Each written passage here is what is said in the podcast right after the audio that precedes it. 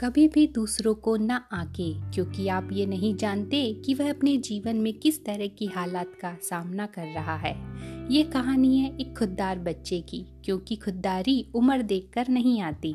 लाल बत्ती पर कार रुकी तो एक गंदा सा लड़का दौड़कर आया और कांच खटखटाने लगा। मन में आया कि ये भिकारी पीछा ही नहीं छोड़ते। जहाँ देखो वहीं, चले आते हैं भीख मांगने।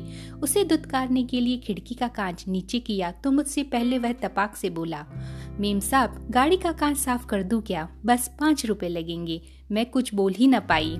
मोन को स्वीकृति मान, वह तुरंत कार के कांच साफ़ करने में लग गया। फुर्ती से हाथ चलाते हुए उसने सारे कांच एकदम चमका दिए और खड़ा हो गया। लड़के की मेहनत देख मैंने दस का नोट उसके हाथों में रख दिया और कहा, रख लो।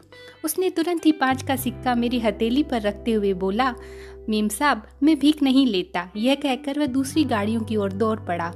दौड़ते दौड़ते जैसे मुझसे कह रहा हो, मुझे गिराने से पहले सोच लेना, मैं मुसीबत की तरह खड़ा हो जाता हूँ। इसीलिए किसी ने खूब कहा है, पुस्तक को उसके कवर से मत आकिए। स्वस्थ रहिए, खुश रहिए, क्योंकि आप खुश तो आपके अपने खुश। धन्यवाद।